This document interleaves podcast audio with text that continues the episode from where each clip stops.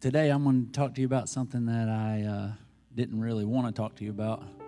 I planned on talking to you about something else, but I think we have to talk about what we're going to talk about today to get to what I wanted to talk to you about. So that may come next week because uh, I got two very important people in my life that have been um, speaking to me about being too long winded.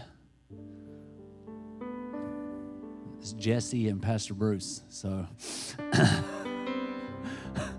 respect both of their opinions. So so I may cut it off and, and give you the rest of it next week. We'll see. I don't want to overfeed you. I don't want y'all to become spiritual gluttons. All right. So, all right. So today we're going to be in Matthew 20. If you're turning with me, you can go ahead and turn there. But I want to talk to you about grapes and time. And I want to remind you that our God is not stuck in time. Go ahead and start thinking about that and get it in your mind because there are some things we're going to talk about that you need to have that fresh in your mind. God's not stuck on a timeline, He is. Like God, He can see your future because He's there. He's already in the future with you. He's in the past. He's he's not stuck like and it's I think it's so hard for us to get that in our mind because as humans, we are stuck on a timeline for now. I don't know. Technology changes a lot and things change and hopefully before I die, I mean there may be space travel and no. I'm talking about space first, then I'll talk about time travel. space travel is where I'm thinking about, like on my 60th wedding anniversary, I'll take Jesse to Mars and stuff like that. Be pretty cool. It's not always about what you want.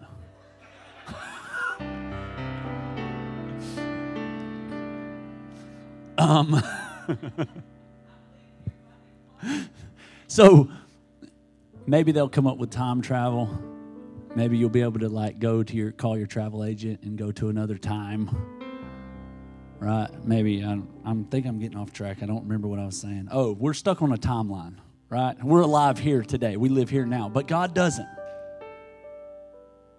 And God can speed up time, so to speak.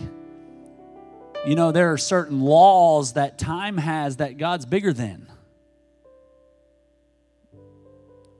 Let me not let me not get ahead. We'll let's get back to my notes. You can't control miracles. You know that? And the more you try to control a miracle, the more frustrated you will become. And you probably won't see that miracle that you're praying and begging God for. Why? Because you've tried to control it.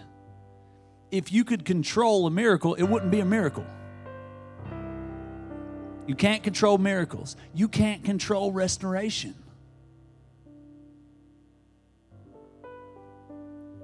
You can't control other people. Trust me, I've tried. And I'm sure you have too. Because we want to be able to just fix things and control other people and control their reactions to what's happened. Like, you're not that big or that smart, and neither am I. You can't control people. The more you try, the harder it gets. You'll be frustrated. So stay in your lane. Set the stage. That's what you can do. You can set the stage for the main event. Do your best and forget the rest. If we all do what we're good at or what we're called to, we will be more effective and more effectively show God to the world. But if you're trying to do what I'm called to do, and I'm trying to do what you're called to do, and I'm trying to control six or eight of y'all, make y'all do what I think y'all need to be doing, and we're not effective. See, I'm not focused on being in my lane and doing what I'm supposed to do. I'm focusing on all y'all's lanes, and then I'm not as effective as I'm called to be. And the same goes for you. You're focusing on everything pastor is doing wrong, you're going to have a lot to focus on. But you're not going to be effective in your lane you're focusing on mine. Thanks for all the. I really appreciate that. It's a boost to my confidence. we got to learn to stay in our lanes if we want to be effective and be more effective at showing God to the world. If you sit around on your job worried about getting fired all the time, oh God, they're going to fire me. Oh no, you sit around worried about being fired all the time. Guess what? It's going to affect to affect the way you do your job, and eventually, you will get fired. That's what's going to happen. Imagine working at the unemployment office. Even if you get fired, you got to go back the next day.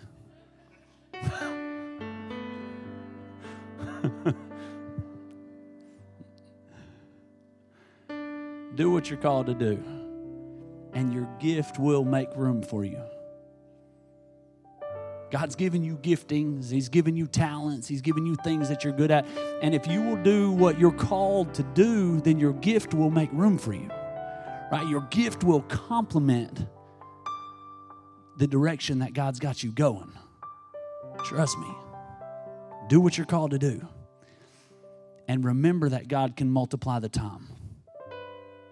See, we'll get weary in doing what God's called us to do and not want to keep walking in obedience because a lot of times it's that slow and steady walk in the same direction and we'll be like well, but, but i'm getting too old god. I, I mean it's taken too long. I should have been there by now. Why, why have i not seen the dream realized? Why why have i not gotten a spouse? Why have i not? And you fill in the blank. Whatever your dream is your hope is the thing that you feel like god's called you to that you haven't seen happen yet your miracle, your dream, your hope, whatever.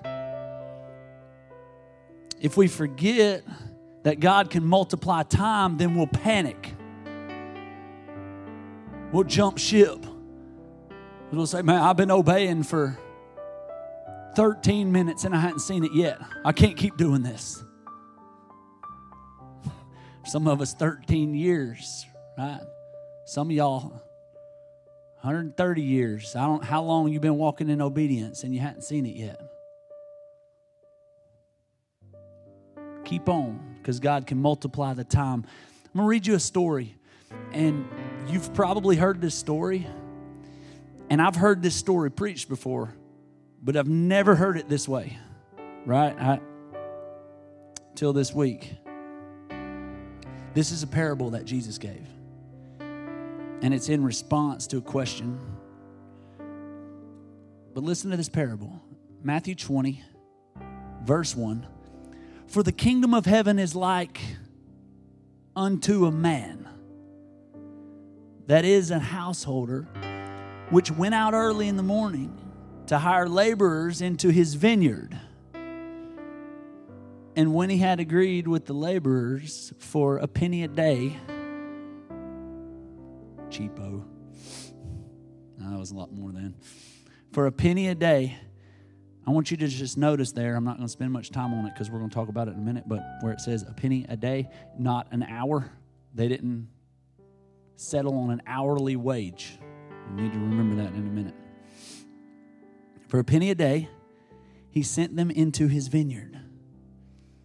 And he went out about the third hour, or that's 9 a.m. And he saw others standing idle in the marketplace. And he said unto them, Go ye also into the vineyard. And whatsoever is right, I will give you. Whatsoever is right means whatever you deserve. Right? At the end of the day, whatever you deserve, whatever you've earned, I will give you. Whatsoever is right, I will give you. And they went their way. Verse 5 Again, he went out about the sixth hour, that's 12 o'clock, and the ninth hour, that's 3 o'clock. And he did likewise. He found more people at 12 o'clock, sent them to work in the vineyard. At 3 o'clock, he found more people to work, sent them into the vineyard. Found others standing idle, and he said unto them, Why stand you here all day idle? And they said unto him, Because no man hath hired us. And he said unto them, Go ye also into the vineyard, and whatsoever is right, that shall ye receive. You'll get what you deserve or what you earn. Verse 8 So when the evening was come, the Lord of the vineyard saith unto his steward, Call the laborers and give them their hire, beginning from the last unto the first. Now, notice some of these people had only been there for an hour. They worked for an hour. They got called at five o'clock. Quitting time was six. And they went in and worked. And, and he called them and he told them, hey, he told his servant, hey, pay the ones that have only been here for an hour, pay them first. Work your way up to the ones that have been here all day long, working in the heat. And they came that were hired about the 11th hour. And They received every man a penny. But when the first came, they supposed that they should have received more. And they likewise received every man a penny. They all received a penny, and, and I'm sure you've heard that parable before. If not, it goes on to say those got real upset because the people that were there all day were so upset because people that were there a whole lot less time seemed to get the exact same thing as them. They got rewarded the same amount as them. And so we assume that they get the same money, but they didn't do the same work. But today I want to just change the way you think about it and ask you a question. Could it be possible that they got the same wage because they did do the same work? If you go back and look at the wording, those couple things I just pointed out, that was the wording of you're getting paid by the job. Is it possible that somebody worked all day long and harvested the same amount of grapes as somebody that came in and did it in one hour? and made the same money. It is possible. Never really thought about it when I read the when I read that parable, and then I started looking up some stuff that I thought was pretty interesting. See, they could have been paid by the job. Sometimes they would have been paid to harvest the grapes because they need to get it done quickly. So when they're perfect ripeness, they're the perfect sweetness, however they determine, then they need to get it done quickly is why he would have gone out and hired people. And sometimes they would pay by the acre or they would pay by the pound of everyone that you could harvest and bring in. They could weigh it and pay you that way. So I did some looking into it, and this is from a vineyard in California from this past year, talking about different crews and harvesting grapes. So, they say a crew of nine good pickers. So you would hire a crew that would come in, it would be 10 people, but one of them would be a supervisor that would walk around making sure they were doing a good job. So nine of them would actually be workers. So nine good pickers can pick 25 tons or 50,000 pounds of grapes in a 10 hour day. Nine guys, 50,000 thousand pounds of grapes in a day. I say they're good at it. They're called to it. They've dedicated their lives to focus on getting better at it, quicker at it. I bet they can't walk straight because you're bent over the whole day, up and down and up and down. And when you read about it, it's a very strenuous, hard job because of that. And to be competitive and to be able to pick that many grapes, it said in the article that I was reading, you have to be at a very fast walk. And most of them, to keep up with how many grapes they need to pick in a day, have to jog through the vineyard, down the rows, up and down, up and down, clipping grapes and throwing them in the container with a headlamp on because they start before the sun comes up and the supervisor comes behind them to see if they're missing grapes, if they're crushing grapes, or if they're tearing up the leaves. It sounds like a very good job to me. So they can get 50,000 pounds in a 10 hour day, nine guys. So if you split it up, that's roughly 5,550 pounds per man, or approximately 45 clusters per minute. Per minute. 45 clusters of grapes a minute, each man. And they must not crush the fruit or snag the leaves. So that's about 550 pounds of grapes an hour that they can pick without crushing them or messing up the leaves or the vines. So, the weight of those, it would come out. I brought this bucket in here so you guys could see. You see this? This is a five gallon bucket. So, that would equal to between 23 and 25 five gallon buckets full of grapes an hour. That's a lot of buckets. 23 to 25 of these buckets right here full of grapes. I bet some of you couldn't pick that many grapes in a day. Eight hours, 10 hours, or if you did, it would be a good, pretty hard day's work. You know how much bending over you would have to do and up and down and run up and down the things, and you probably wouldn't be running. Your cardio is not that good, and your knees would be hurting. And you'd, I mean, most people aren't physically conditioned to pick that many grapes. So, could it be that if I hired you to pick grapes for me and you went through the orchard and you picked 25 buckets, but then I hired one of these experienced guys that does it every day and knows what he's doing and is in tip top shape, he could come in and pick 25 buckets in one hour? From five to six o'clock, he could have 25 buckets, the same as you've had all day. I think that's what Jesus was talking about. That they came in and did the work that took those guys all day, and some of them it took six hours, and some of them three hours, and some of them in one hour. They were so effective that they brought in as much harvest in an hour as it took some people 10 hours all day.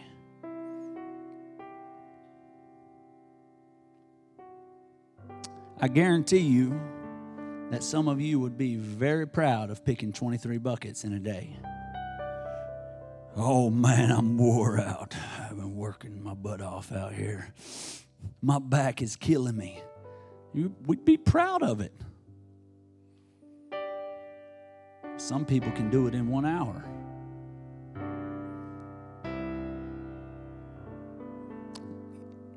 You see, like, it might take me all day to go fix somebody's air compressor because I'd have to watch like 20 YouTube videos and get shocked three or four times and try.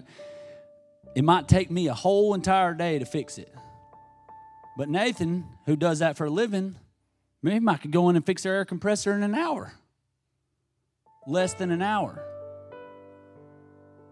Why? Because that's what he's called to do. That's what he's trained to do and knows how to do. He has more knowledge than me in that area. He's prepared to do it. We could apply it to all different areas.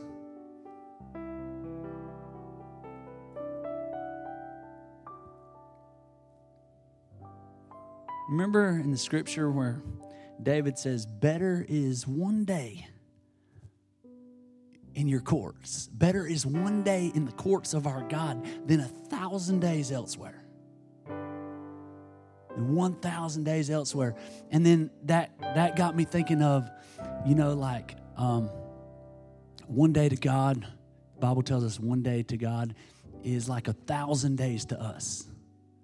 So that's a second, that's another time in the Bible where it's compared like a thousand days is like one of God's days. So better is one day in your courts than a thousand days elsewhere. A thousand days is approximately two and a half years. Would be a thousand days. So one day with God, one day in God's presence, in God's court, getting downloads from God and instructions from God, and, and one day with God can accelerate you. What would take two and a half years of you trying to do it on your own? You trying to make it, make something happen, make the miracle happen, do it. Because you can do it. You can do a lot. Let's face it, there are a lot of things you can do without God. You can make stuff happen, but it might take a long time and it might wear you out and it might break you down. Or if you would choose to come into His presence, He can do a miracle. Time is nothing to our God. You spend one day with Him and He can fast forward you two and a half years. One day with God can set up the next two and a half years. I need a miracle. God, I need a miracle in my family. I need a miracle in my marriage. I, God, I need a miracle on my job. God, I need a miracle in my church. What? Okay, here's what to do. Look at John 2. John 2.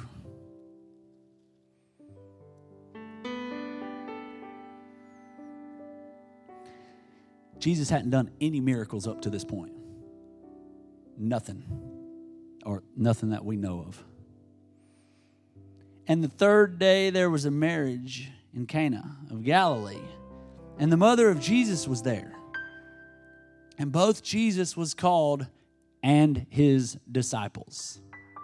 So he hadn't done any miracles. He hadn't done anything to prove that he's God or he's the Messiah or he's the sent one. He's just a dude with a whole bunch of rough buddies that follow him around. His little crew, his little posse. And they all show up to a wedding. They show up to the marriage. And when they, who's the they? The disciples, I think. When they wanted wine, hey man, where's the wine? Hey, Jesus, where's the wine? The mother of Jesus said unto him, They have no wine. Now, I've always just kind of skimmed over that, but when I read it this week, I was thinking, well, who's the they? Maybe the disciples.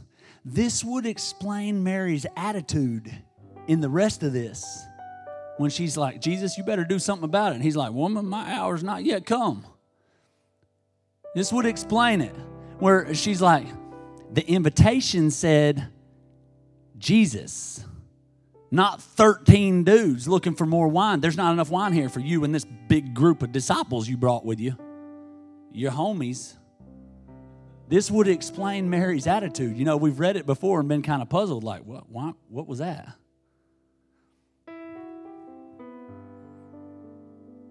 Mary's boldness, she knew who he was. trying to see where I was. They have no wine. Verse 4 Jesus said unto her, Woman, what have I to do with thee? What does this have to do with me that they're out of wine? My hour is not yet come. And his mother said unto the servants, She ignored him. He said, What does this have to do with me, mom? It's not time. It's not time for me to do a miracle. I'm not ready. It's not time. Mary ignored him, looked at the servants, and said, Do whatever he tells you. And then you know what? Mary's part in the story is over. She went and sat down and enjoyed the wedding. Done. She did what she could do, and she didn't try to control the miracle. She spoke it she said what could happen and what was about to happen. And then she obviously had some authority over the servants because she told them, whatever he says to do, do it. And then she went and sat down. She enjoyed the wedding. She lived life. Set the stage for Jesus. That's what she did. She set the stage for his first miracle she set the stage to start his ministry. She didn't do the miracle, but she set him up. She gave him what he needed. The servant's part of what I want, and a push. See, that's part of what I wanted to preach about was good leadership, and that's part of it. Sometimes that kick, the kick out of the nest, the push. Even Jesus needed a push. So, number one, she called it out, she spoke it. Number two, she did what she could, and then she got out of the way. Some of y'all are still trying to control a miracle. Newsflash if you can control it, it's not a miracle. If you can control it, you can make it happen. That's real nice, but it's not a miracle. It's not going to be amazing or spectacular or God. You know, it takes months, months, years to make wine. You want better wine? It's going to take more time. And we know from reading this story that Jesus turned a bunch of water into wine that fast. Good wine. The Lord of the feast said, You save the best until now. You save the best until right now. See, because if you'll get out of the way and let God accelerate your miracle, then he can take what could take years. He could take what would take months and years and years to come to pass in your life. And how'd that happen so fast? Man, I feel like I've been waiting on that for the last 20 years, and then all of a sudden in one month it all happened. How? Maybe you finally let go. Maybe you realized I've done all I can do. Now, if you haven't done all you can do, if you haven't told the servants to help Jesus, or then maybe you're waiting on doing that. But once you've done what you can do, let go. Time's not an issue. It takes months to make good wine, years to make good wine, but not for Jesus. Remember that scripture that says, I will restore the years that the locust has eaten. And I know that some of you feel like there's been some years in your life that the locusts have eaten. Right? They're wasted. They're gone. Now, maybe they were wasted on a job or wasted in a marriage or wasted at a church. Hopefully not here. But you feel like there are years that that you wasted. Maybe they were wasted in addiction. Maybe they were wasted. I mean, there's all different ways. We probably all feel like there are years that we're just eaten up by locusts. God says He will restore the years. He can restore the years that were wasted. Well, it's December. And I still hadn't accomplished my New Year's resolution. So I guess I'll just put it on the list for 2020. Why? Man, you still got about three more weeks. God can do it. Time doesn't matter. Well, you think God doesn't have enough time to do whatever you were asking for? Time doesn't matter to Him. Now, He can do in three weeks a whole lot more than you can imagine in a year. Faith says there's still three weeks, so you're telling me there's a chance, right? Sometimes faith looks dumb. It's all right. God can do it. Keep knocking. Don't give up. Don't give up on what He told you. Believe it. Trust Him. Keep on knocking. I'm going to close in Acts. I'm going to read you. So last week I talked to you about the story in Acts. Um, you'll remember, so we won't read the whole story. But it's where Peter and James were locked up. They were locked up in jail. And all the church was praying for them because they were huge and instrumental in the church and in the, the building and the making of the church. And so all the church was having this prayer meeting where they were praying without ceasing, nonstop praying for them. And James got his head chopped off by Herod. You ever feel like your prayers didn't work? Like they were praying for Pastor James and Herod chopped off his head That's discouraging. Right? I mean, that's kind of upsetting. So, you know what they did? Kept on praying for Peter even more without ceasing. All night, they're locked up in a house praying. They're praying for Peter, and he's laying in a jail cell naked asleep with a whole bunch of guards around him watching him. And an angel comes in and kicks him and says, Get up and put on some clothes, and walks him out and lets him go. In verse 11, and when Peter was come to himself, see, he thought it was a dream. He said, Now I know of a surety that the Lord hath sent his angel and hath delivered me out of the hand of Herod and from all the expectation of the people of the Jews. And when he had considered the thing, he came to the house of Mary, the mother of John, whose name was Mark, where many were gathered together praying. And as Peter knocked, remember that scripture we looked at a couple weeks ago where Jesus said, Knock and the door will be opened unto you. Keep on knocking. Knock, seek, and you will find. Good or knock and the door will be open. Go knock on, there's some doors you don't want to be open. But I promise if you keep on knocking on them, they're going to be open. Good or bad both ways. We talked about seeking, you'll find if you're seeking bad, you're seeking negative, you're seeking, you're going to find it. But if you're seeking good, you're seeking life, you're seeking God. So, what doors are you knocking on? And as Peter knocked at the door of the gate, a damsel came to hearken named Rhoda. And when she knew Peter's voice, she recognized his voice from inside the door. So obviously, he wasn't just knocking. If she recognized his voice, now I don't know if he's yelling or, Hello, it's me, Peter. Can somebody open the door? I don't know how long he was knocking. The whole church was in there praying, and the answer to their prayer was standing outside the door knocking. Answer. The miracle that they were praying for. He had been saved, an angel set him free, and he was outside the door knocking. Check out what happened. And when she saw Peter's voice, she opened not the gate for gladness. She got so happy she didn't open the door. What? Hey, it's Peter. I just heard him. And she ran away and left him standing out there knocking. He doesn't know you heard him.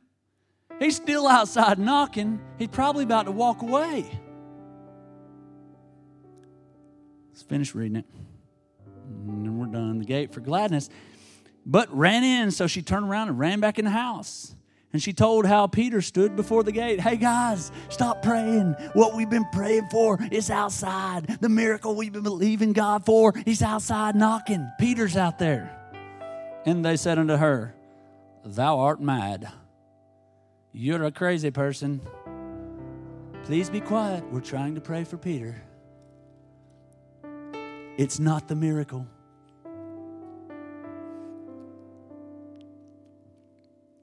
She constantly affirmed that it was even so. Yes, it is. It's him. I heard him. I heard his voice. He's out there. Then said they, It is his angel. I guess they chopped his head off too. You ever feel like that? Like you get disappointed because you were praying for James and he got killed. So now it's that much harder for you to believe that God's going to answer your next prayer because the last dude I was praying for died. So I guess this one will too. Kind of where they were. Like, oh, it must be his angel if you heard his voice. He's dead too. Dang it. Any of that chili left? That part's not in the Bible. I put that in there. Verse 16. But Peter continued knocking. Peter kept knocking. Said, Hello, it's me. I'm your miracle. You are my miracle. You praying set me free. But I'm what you've been praying for. And he kept knocking. He continued knocking. And when they had opened the door and saw him, they were astonished. She's not crazy. He really is here. As I close the service today, I just want to tell you keep knocking. You may be the answer to somebody else's prayer. What if Peter would have just quit knocking and walked off? Well, they won't open the door. I know they heard me. I heard footsteps. I know she was in there. I'm done. I've tried with that relationship. I know they heard me. They won't open the door. Won't let me in. That's fine. Plenty of people that'll open the door for me. We'll go on to another door. Right? We get these attitudes and we'll quit knocking on a door that we're supposed to knock on. We'll give up on a call. We'll give up on a purpose because it's not happening as fast as we thought it would. God's not stuck in time. God can multiply time. If you will stay obedient, if you'll keep on knocking, if you'll keep on walking, keep on stepping, set the stage.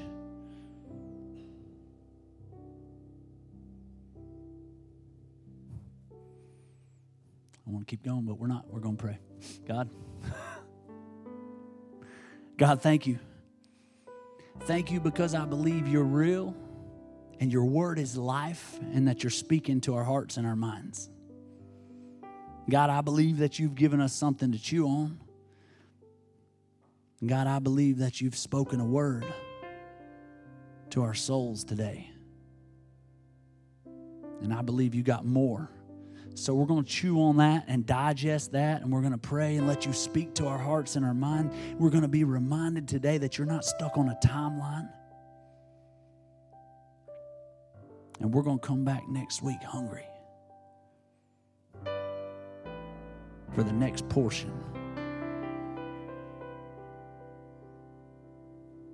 God, reveal grace to us in a new way. All of grace, not just saving grace.